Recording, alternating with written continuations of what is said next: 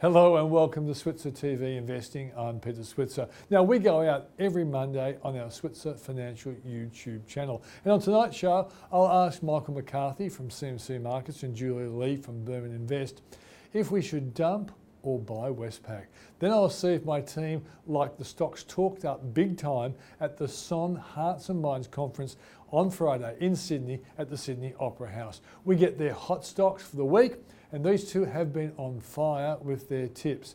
We then hear from CEO of Origin Energy, Frank Calabria, and we try to work out if this energy company, which is actually going long renewable energy, is a buy and hold for the long term. And then Dr. John Houston will share his economic crystal ball, and we'll ask him basically, should we stay long stocks or should we be getting out of the stock market?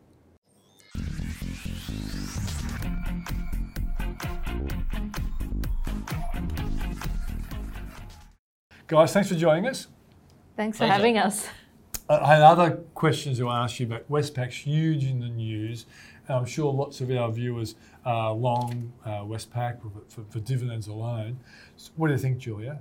Is this a dump? Do you dump it? Do you hold it? Or if you haven't got any bank stocks, is it time to buy it? Look, I think there's two things to consider in terms of Westpac. One is the size of the fine that will be coming through from AUSTRAC, and we don't know that, so that's an unknown. And then secondly is the reputational damage, and that feeds into client acquisition as well as the loss of current clients. Yeah. So look, I think the market at the moment is playing around with what the number might be in terms of the AUSTRAC fine. Guessing the fine. But really what I don't think it's taken into account is perhaps the loss of business that might result, because it is a horrific scandal. Yeah, and young people in particular really rate social issues very highly when they're selecting the businesses they want to deal with, don't they? Absolutely. I mean, this is completely different from what we've seen with AMP or some of the NAB disasters in the past, where there is that ethical and that ick factor that you really get. The icky factor you said to be earlier. The horrible factor, just thinking about the implications of, I guess, the mistakes that Westpac has made. So, look, I think there will be reputational damage, but I think there'll be a real loss of customers there too. Michael? Plummeting at the moment, Peter. Down another 1.3% today. That's 8% in 4 trading sessions. This is a stock under pressure. And of course, we don't know what the solution will be. There's fines to be counted. There'll be additional costs because it's very clear that there'll be more staff required to deal with these issues. And Westpac have already told the market they're going to hire another 200 on top of the 750 they've already got looking at the regulatory issues affecting the bank. So this is a permanent change to the bottom line for Westpac. I don't think the fall's over yet, Peter. And I think those people who took up the shares in the placement just a couple of weeks ago at $25.30, looking at a share price below $24.50, I don't think they'll be very pleased. And I guess the market does have a tendency to overreact, but at this point in time, we don't know what the impacts are going to be. So until the market gets a better idea of how to price the impacts of the fine as well as the cost of fixing the systems and then the loss of customers, we'll continue to see that uncertainty weighing on the share price. Okay. Now, on Friday, I went to the Son Hearts and Minds Conference at Sydney Opera House. It's a great event. And for the people out there who've never been there, it's a chance for, apart from listening to guys like Ray Dalio and Howard Marks, who are legendary investors, well-known fund managers pitch their best ideas. And so I thought I took the local ones that I think our people would be interested in and asked you hotshots, what you think about those particular stocks. So the first one was Mineral Resources. And the analysts believe there's like a 10.6% upside at this point in time. What do you think? Well, if you drill down to Mineral Resources and what it does mining services in terms of crushing volumes, and then it's exposed to iron ore and lithium. In terms of iron ore, it's a higher cost producer, so it probably wouldn't be my favourite pick in terms of the iron ore miners. I'd probably prefer something like Fortescue with that higher dividend yield and the lower cost of production. And then we know that lithium is still going to be difficult probably for at least the next 12 months ahead. So the crushing volumes, they've been quite impressive, but when you have a look at Mineral Resources, they made their investment and they bought their equipment in this area at a time when costs were relatively high and costs have come down in this area. So look, probably not my favorite stock. I could see where there's 10% upside if we continue to see the iron ore price move back up and be well supported, but it wouldn't be my favorite stock in this What about space? The fact that they are a little bit diversified, that they have services as well as, you know, being in the business of digging stuff up? Yeah, I mean, I like the management team and I like the track record of this company, but I just don't think market dynamics are moving in the favour of the type of businesses that it has. Michael? On valuation, I think you could have a good look at Mineral Resources.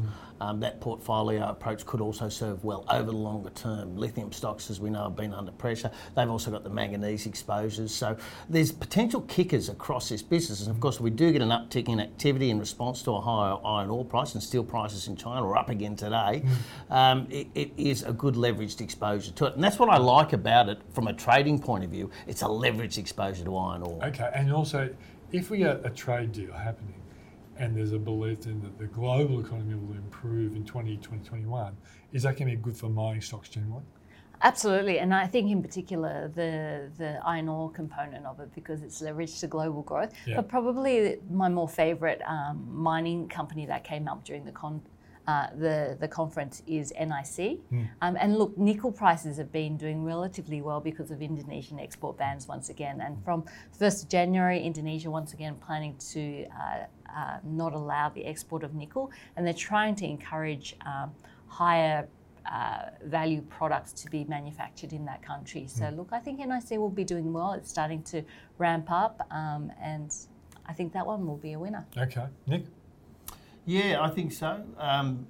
I'd be very selective in the commodity space. For example, in oil, we know we've got a dynamic where the very agile swing producers in the US can kick into play whenever we see a rise in oil prices, and that's likely to cap gains in oil markets for years to come. Uranium is a similar situation. Uranium is very easy to mine. There's a lot of it that's still in the ground. So, but on a case-by-case basis, I like iron ore, I like nickel, I like copper. Okay. What about A2? Were both of you on A2's...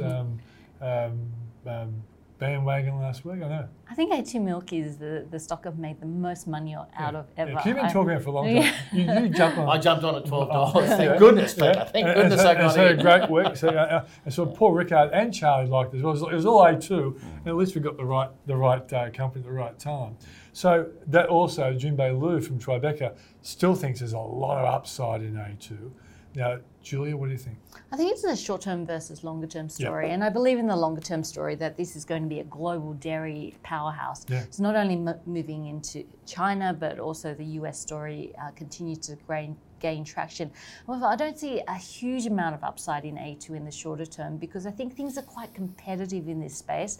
And I think that will mean that A2 Milk will need to spend more money in order to make money. Margins have been just slightly below my expectations here, but look, I think this is a good one to continue to hold for the longer term portfolio.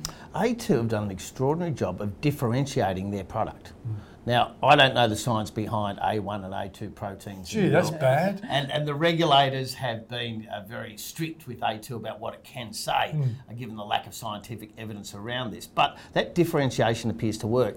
And given the fact that this is a pure food play, I think Australian and New Zealand food producers are great long-term plays for that reason.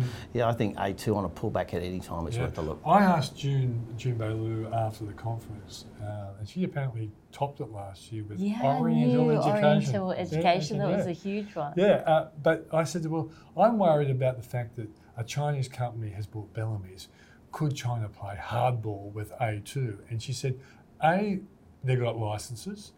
B, they're sold in a lot of the milk shops. Like, more milk is sold offline in shops than online in China as well. And she said also, she is something that she understood better than me. She said, China's a big place.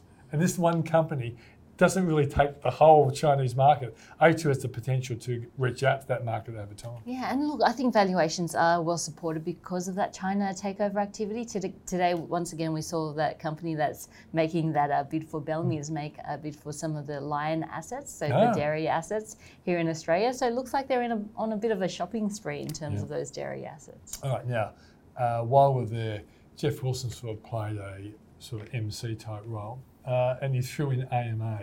And I didn't want to ignore it. I looked it up. The analysts like it. 23% upside, the analysts believe. But you have your view on analysts because we're your one as well. But what do you think, AMA? Look, I think this one, I really look at it in terms of short-term versus long-term. And the reason I look at it in terms of short-term versus long-term is that I think the market's going to look completely different in 10, 15 years' time. In the short-term, AMA, it's I guess, an amalgamator. Anything that has to do with the after-car market, it's there. Souping cars up, repairing cars. It's the largest car repairer in Australia, an accident car repairer in Australia. But look, their growth has really been through acquisitions and it's a fragmented market, so they've been having a lot of wins on the board. Yep. But I think when electric vehicles come through, most of the maintenance is going to be done through software updates. And there's going to be very little in terms of car maintenance. So short-term okay, long-term question mark. Long-term, I think there's going to be structural changes that will hit quite hard in this area. Yeah, I'm going to go a slightly different way on this one. Because you're a rev head, aren't you? You love I love their alloy bull bars. Come on. Yeah, that stuff is fantastic. And it's brilliantly positioned because it is protective gear. It is needed. It's got a reputation for strength. That's good news in this space. And it looks great on the front of the car. Yeah. So I think they've cherry-picked the after-car market very well. I think they know this business very well. They know what's profitable and what's not. And with so many of the major car producers pulling out of Australia, I think there's plenty of room for them to move. I like this one. Okay. And what was that company that used to be the bloke's car company, and the bull bars and all that sort of stuff? Babcock? No, not Babcock. It was a Queensland company. I remember Roger Montgomery used to talk about it all the time about 5 or 6 years ago. We'll have to do some research on that one, guys. That one. Right. All right, so we've, and now, also, have you got a view on Origin? I'm interviewing the CEO of Origin coming up. What do you think? I think my favourite stock in that space is still Santos at the moment.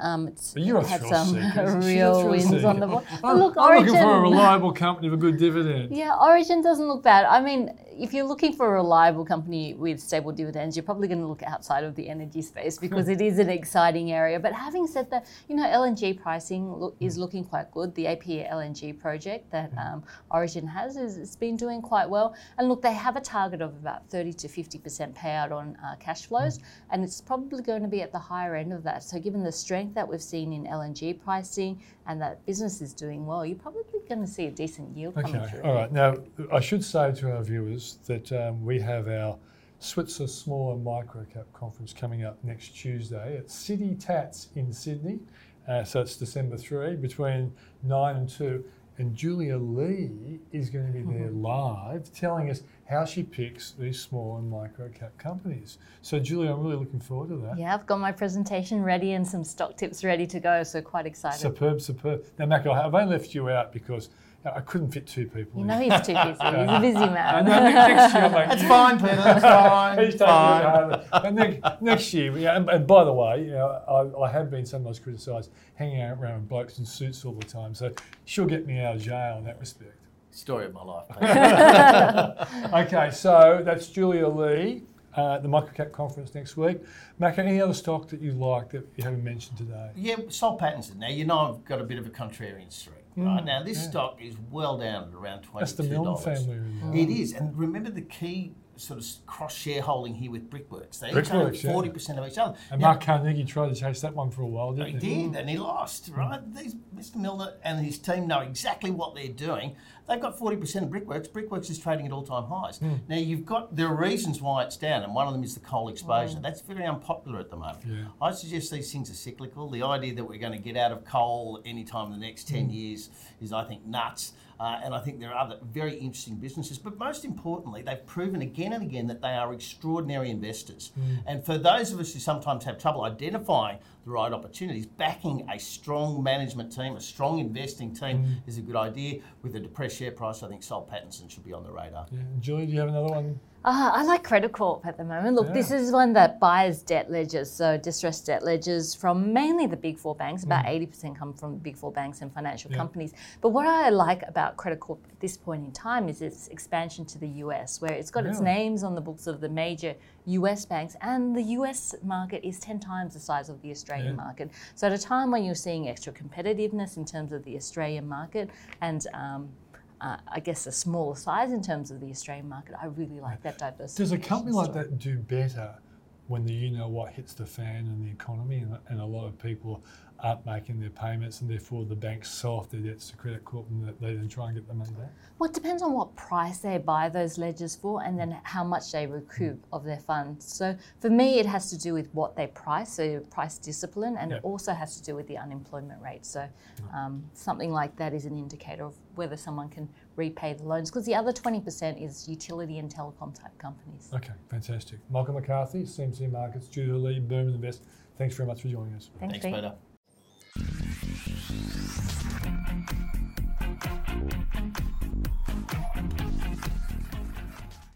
At a time when energy stories are always in the news, it's really relevant that we catch up with Frank Calabria, the CEO of Origin Energy. Well, Frank, thanks for joining us. No, good to be here, Pete. So Origin delivered a fairly strong result full year. So what is the picture for 2020? Yeah, so we've got, for 2020, we've got a few things going on. We've got two strong cash flow generating businesses right now, integrated gas business and energy markets. This year we look to actually increase production at our APLNG venture. We're getting really moving our energy supply that's changing to this rapidly changing world with renewables coming in. Yeah. And the third thing is we're really improving customer experience and responding to the re-regulation of tariffs through cost out. So we're looking to deliver that in our retail business. Okay. So Frank, tell us what Origin does nowadays. Yeah, sure. So Origin's really an energy business that operates right across the value chain. We produce gas, we export that and sell that within Australia. We have over 4 million customers for electricity, natural gas, LPG, and also solar. And we actually produce a lot of that energy through renewables, coal, gas-fired generation. So we certainly operate right across the chain. Yeah, and over time, will renewables be a much more reliable and giving input to the whole electrical and energy scene? Well, renewables is rapidly growing, and in fact last year there was a significant amount of new renewables coming in to supply energy. Solar and wind are the two principal forms that really provide that. But one of the features associated with those two forms of energy is that they rely on both wind and sun respectively. And as a result, there's also a need for them to be supported by other forms of generation that can respond when they're not available. And so the combination of those things will be reliable, but it does require those other forms of generation. That'll be fast start gas, pumped hydro, and clearly longer term there'll also be the role that batteries will play. But yes, it's that combination that needs to be brought together to make it reliable and secure. Now I know this is a hard question, but if anyone can answer it, it would be you. How long do you reckon before batteries become a valuable contributor? Yeah, they're an early days contributor now. When we look at the cost curve of those batteries, they're coming down. And just like 10 years ago we saw the solar cost, and now we see it today, it's come down dramatically. We see a lot of those cost curves. We really do think it'll be over that sort of next 3 to 5 years that you'll see it coming in. But really the role batteries play is that they really move energy around, and they really discharge reasonably rapidly. I mean, we're talking hours, not days and weeks. So they'll be part of the solution, but they won't be the only solution that come alongside those renewables. Okay, now you reinstated dividends. So what does this mean for shareholders going forward? Yeah, it's a good time for us. I mean, for the last, we've only reinstated them in the last 12 months. We've been reducing debt over the last several years, and I think we reduced debt by close on $3 billion over the last 3 years. So we introduced dividends this year, 25 cents a share overall, and we've announced a distribution policy, about 30% to 50% of our free cash flow, and we look to be able to pay at the high end of that range, so it's a good outlook for dividends for shareholders. Okay. This seems like a tricky question, but what are the risks to your business as government intervention to the industry obviously increases? Yeah, I think in our industry, like many other industries which are subject to regulation, we're working with governments all of the time. Governments have actually got involved more recently to address particular aspects of the industry, and we work productively with them on this. I think the key thing for us going forward now is that they're underwriting investment, they're directly investing, like in Snowy 2.0, they're underwriting some of the more generation investment. The key aspect for us is the coordination of that so that it actually comes together for the best outcome for customers. And for us, the main thing is that we actually therefore get the right supply of energy at the right time that brings affordable, reliable energy to our customers. It seems like an unbelievably complex job because there's so many moving parts. And of course, you've got political demands and customer demands at the same time. Yeah, I think really our focus really starts with the customer because you really must produce good outcomes, and customers are looking for affordable energy. Yeah. They want reliable supply over hot summers, and at the same time they're looking for a trajectory over time where they would like to see emissions reduce. It's that combination that creates the complexity with those various technologies coming in. But I really, with a firm sight on customers, I think that's where it all starts, and then it's up for us and governments and other regulators to come together to produce those outcomes. Yeah, okay. So how are you positioning the company, Origin, for the changing energy market? Yeah, well, firstly, we've highlighted that change earlier, and we're positioning the strategy and the direction of the company to really thrive in that future changing world, and that probably comes down to a few key areas. Firstly, growing the amount of renewable energy we bring into our portfolio. We've certainly grown that dramatically over the last several years, and by the end of 2020, we'd have 25% of our capacity renewables. We have to continue to make sure we run our existing fleet of generation assets for that reliability. We have to actually get that right, and so that's what we're really focused on, making sure we manage that transition. The second thing is that gas plays an increasing role. It plays an increasing role for electricity, but also exporting gas to Asia is actually displacing coal and improving emissions. And we will grow production over the course of the time with APLNG and continue to deliver outcomes. And we'll be exploring for more gas, including in the Beetaloo and Northern Territory. And the last thing really is that you'll know every day the way people are interacting with energy and the empowerment of that. Really, as that becomes more, whether it's a battery in your home or you've got solar PV, and increasingly the digital world is changing that, we're really investing in those technologies to make sure we can change that customer experience. We see those as the key three sort of themes across the future energy world that we're positioning ourselves for. Okay, so talking about the Beetaloo Basin. Yeah. So what are you expecting to find? Yeah, well, we're excited to be back because there's been a moratorium, and following a scientific inquiry, which we were pleased to see the outcomes have supported us back. And we're back now drilling two wells, two large horizontal wells. We've actually what they call spudded, so we've commenced the drilling in October of the first well. And this is a vast area, just to be clear. It's sort of 18,500 square kilometres. So we're talking about a vast area. So the prospects are significant, but there's a wide range of those outcomes when you do exploration. So we'll know the first results of the first well by the last quarter of this financial year 20. It's early days because of those wide range of outcomes, so in terms of talking production. But the reason why it's received some attention is really the vast nature of it, and we're producing what they call liquids-rich wells, which go to really the economics of actually producing gas at a cheaper price because you get the benefit of those. And the prospect of that is that we're bringing cheaper gas into the domestic market. Yeah. Do we know how much gas is there, or is it purely speculation that there could be fantastic surprises? Yeah. Decade after decade. We don't know exactly because this is always the subsurface science. We did drill a well prior to the moratorium that showed even in one small area there was, we reported to regulators at that time we saw over 6 TCF of gas, which is a significant amount of gas. So the prospects are very large for this. But no one exactly knows, which is why you do this drilling. And the key aspect with this is also it has the prospect of liquids. By that I mean petroleum liquids that would come out of the wells as well. So that's one of the great opportunities with this. It's really exciting. Yeah, it is exciting, and we're looking forward to it. Yeah. Frank, thanks for joining us. Thank you very much, Peter. That's Frank Calabria from Origin Energy.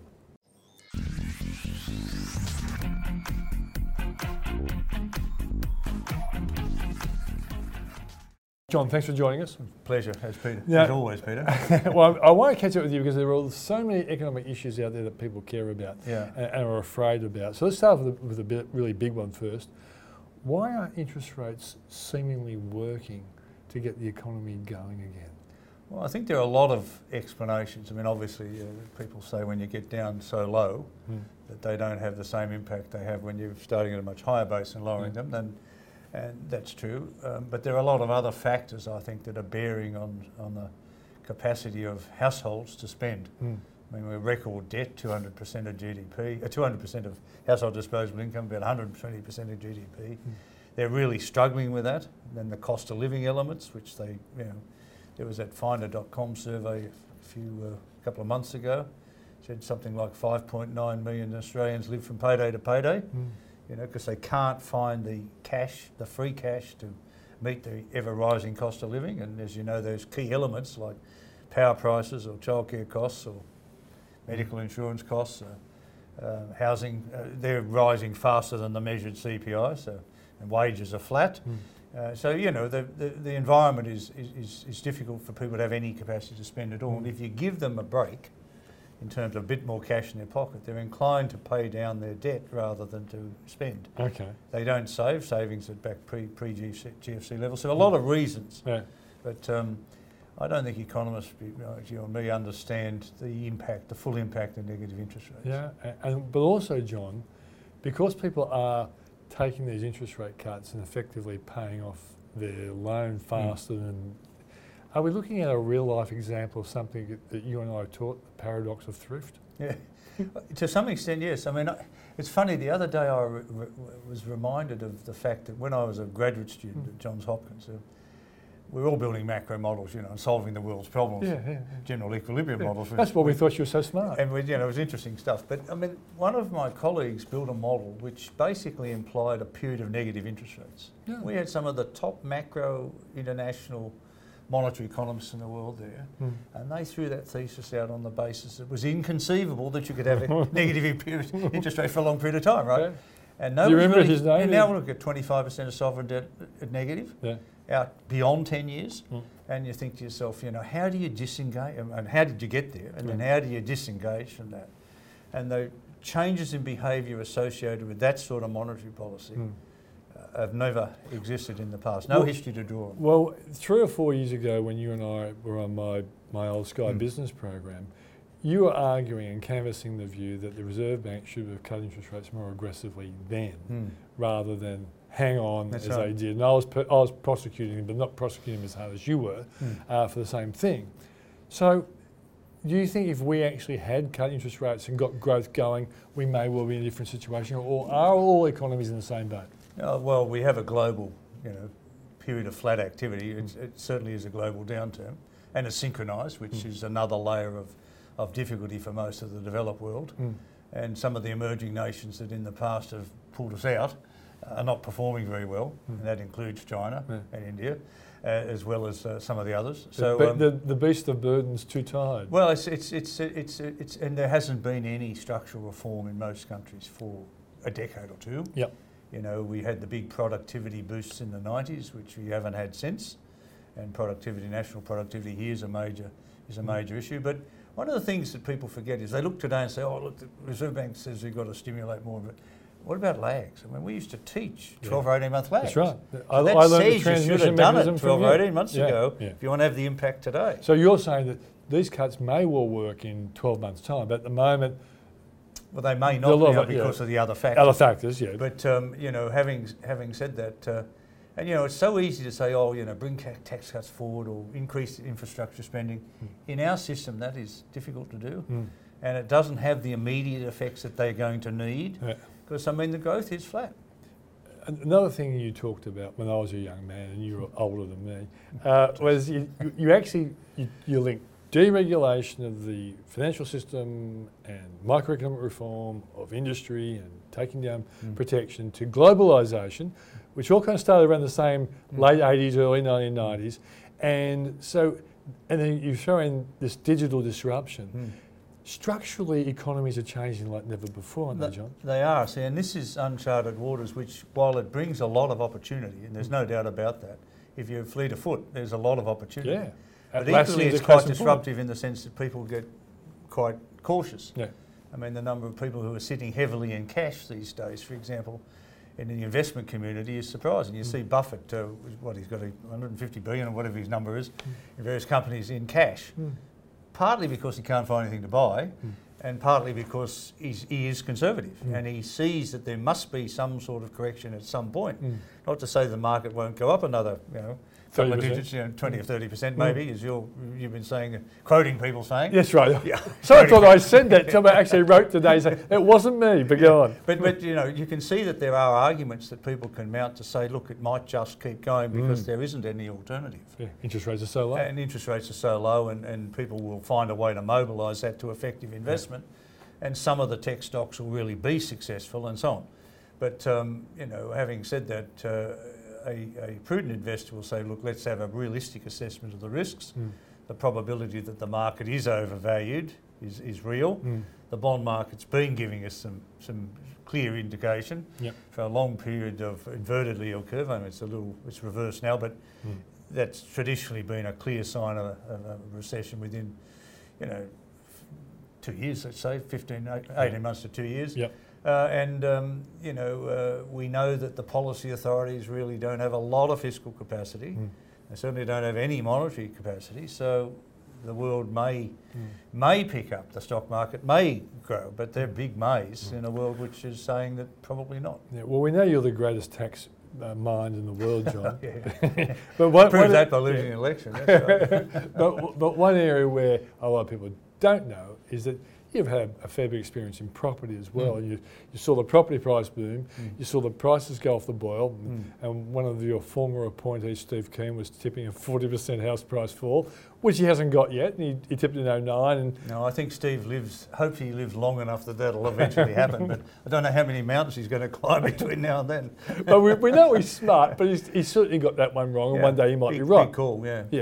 But what do you think about the latest call that came from, I think, Louis Christopher last week? House prices are going to rebound 20% next year. Can you believe the volatility in house prices? Yeah, look, the volatility is a manifestation of the unpredictability. I mean, people want them to go back up, even though it means that as a social issue, housing affordability is going to be even greater. I mean, I was reminded recently, I used to write about the coming housing crisis in the 1980s. We've had a couple of decades since of really bad policy at state and federal level, and nobody really addressing the issue of housing. It's a supply crisis rather than a price crisis. It's a supply crisis which has impacted on the price, and of course that's been compounded when you've had periods of strong foreign demand, periods of strong investor demand, both of which have come out of the market now. Look, I think in the current market you've seen a bit of a pickup in prices. I don't know how real that is, in that the properties on the market are down about, I don't know the number, 30% thereabouts. So you're getting good auction clearances on a much smaller market. Yeah. I don't know whether you can read a sustainable increase in that, or whether that's just those who missed out want to get in and, you know, hope that they can hang on. Yeah. But we know from the Banking Royal Commission that a lot of people were lent a lot more money than they could afford, and that's showing up really in the attitude to the housing sector. Of course, you've got some in negative equity, you've got some in mortgage stress. We never get real numbers on those two things, but they must have happened, and they must be significant in some parts of the country. And probably explains why consumption's down as well. And it's, all these things come together to say no wonder consumption's flat, and people aren't saving, and they're not confident about the future. And retail is in recession.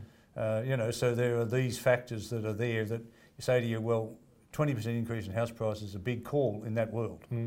Yeah, most definitely. Yeah. So, but you're on boards of businesses and stuff like that. Are you telling the businesses that you're on the board of, you better pull your horns in now, there could be a recession around the corner? Yeah, you know, I was thinking back the other day, for the last several years I've done a monthly survey on what the Reserve Bank's going to do with interest rates. And there's the next change is going to be up or down. And for most of that period, I consistently said it'd be down. And there were periods where people were very strongly of the view, it must go up, it would go up, they definitely put up. Yeah. I never thought they would. Equally, I've never been convinced that they'd go to negative either. No. You know, they've gone closer to negative than I ever imagined.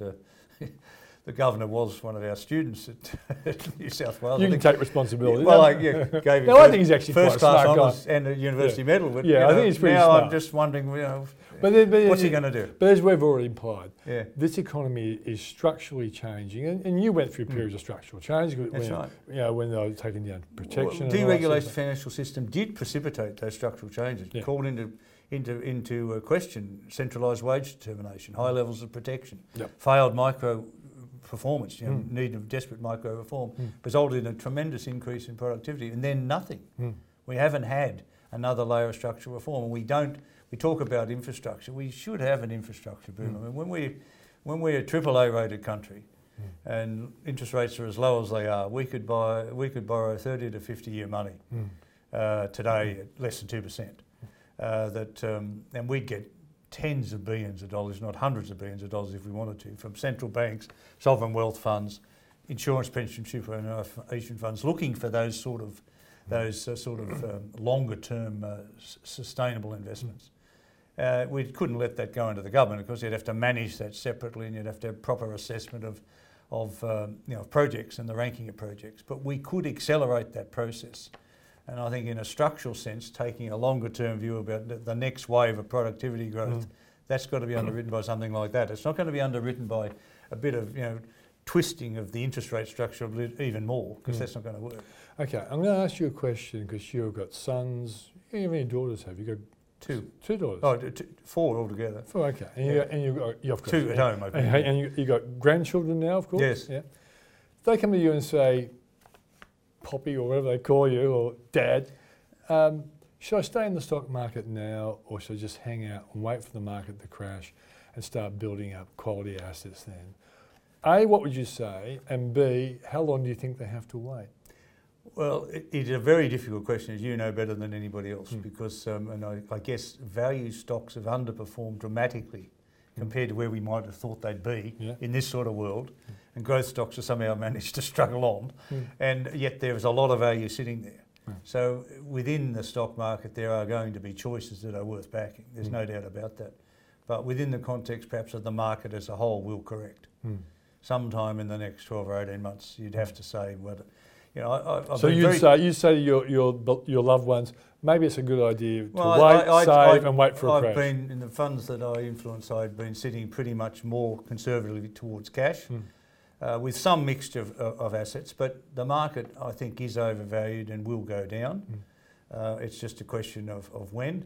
The difficulty is that I've been saying now for a couple of years, I think 2020 is going to be a bellwether year, in the sense that a lot of these economic uncertainties really do come to a head. Whether or not we get a trade deal with China and the US and America, that helps for a while, but realistically, it ain't going to make too much long-term difference, I don't think, in terms of the relativities of those two economies today. That may help, but you've got a massive number of geopolitical tensions, and you've got Trump, who tweets one day up and then the market goes up, and then one day down and the market goes down. And how the hell do you know? I suspect that he'll be under real pressure in 2020, may not get re-elected.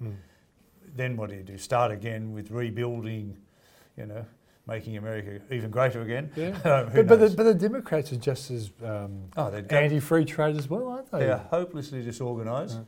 The one thing you might say in political terms that Trump's been cleverly able to do is push the Democrats so far to the left they might even fall off. That flat Earth, because he has. The Earth is flat to them. Look at some of the democratic policies that are getting attention now. Some of them are, in social terms, like in the health sector, desperately needed.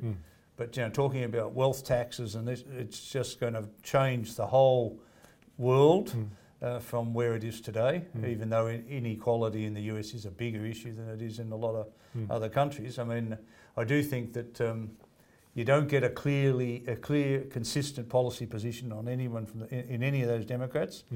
I think the top three are still polling better than Trump. But, you look at those three and you think, maybe the world's not ready for this yet. Right. It's so hard to read the political scene. It's so hard to read the economic scene. All the 50 years I've been at this, I don't think it's ever been more difficult than it is today to say how these factors are going to unfold. Okay, one last one, and you've alluded to it already. If you're a Josh Frydenberg, I'm actually having coffee with him on Thursday, so I'll give him your advice. Yeah, please give him my regard.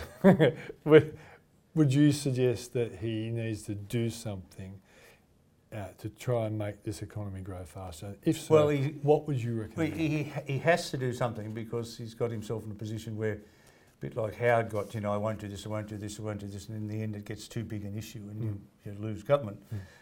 He's got to do something, as we mentioned before with lags. They should have done it 18 months ago, not now.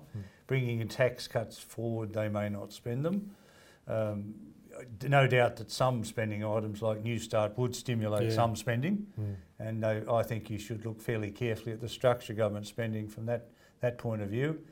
Infrastructure projects, you won't have an immediate effect because we don't prove things very quickly in this country, and they're not funded. They've got to be funded. That's what I suggested an Australia infrastructure bond, which would really kick that off, and you could change the story. Yeah. You change the narrative, you get the narrative changed, you might stimulate a bit more constructive risk-taking activity. But in the near term, there's not a lot they can do. I mean, pushing interest rates lower won't do much. Bringing the tax cut forward may help, but we've had this is a number, $13 billion or more put into the system, and it's had no effect, no visible effect yet. May have down the track, but I think the consumer is not spending. They're usually fast workers, tax cuts, aren't they? They're usually fast workers. You can... if you target, some of these investment allowance proposals that are around, that you actually spend the money to get the benefit, that will work. But the government's sort of locked into not only one surplus, but 10 years of surpluses. Yeah. They won't do that. They once you get into the early 2020s, I mean, the numbers run away on them. The capacity to deliver surpluses in a world where you're going to have to increase the tax burden in order to fund infrastructure, fund NDIS, fund the tax cuts, fund education, health commitments that are going out, and defence, of course, big numbers in the 2020s. So realistically, the whole narrative has to change. So my advice to him would be do a complete rethink of that narrative and start preparing people for longer-term structural reform with a few initial measures that you can hopefully stimulate activity. John, thanks for joining us.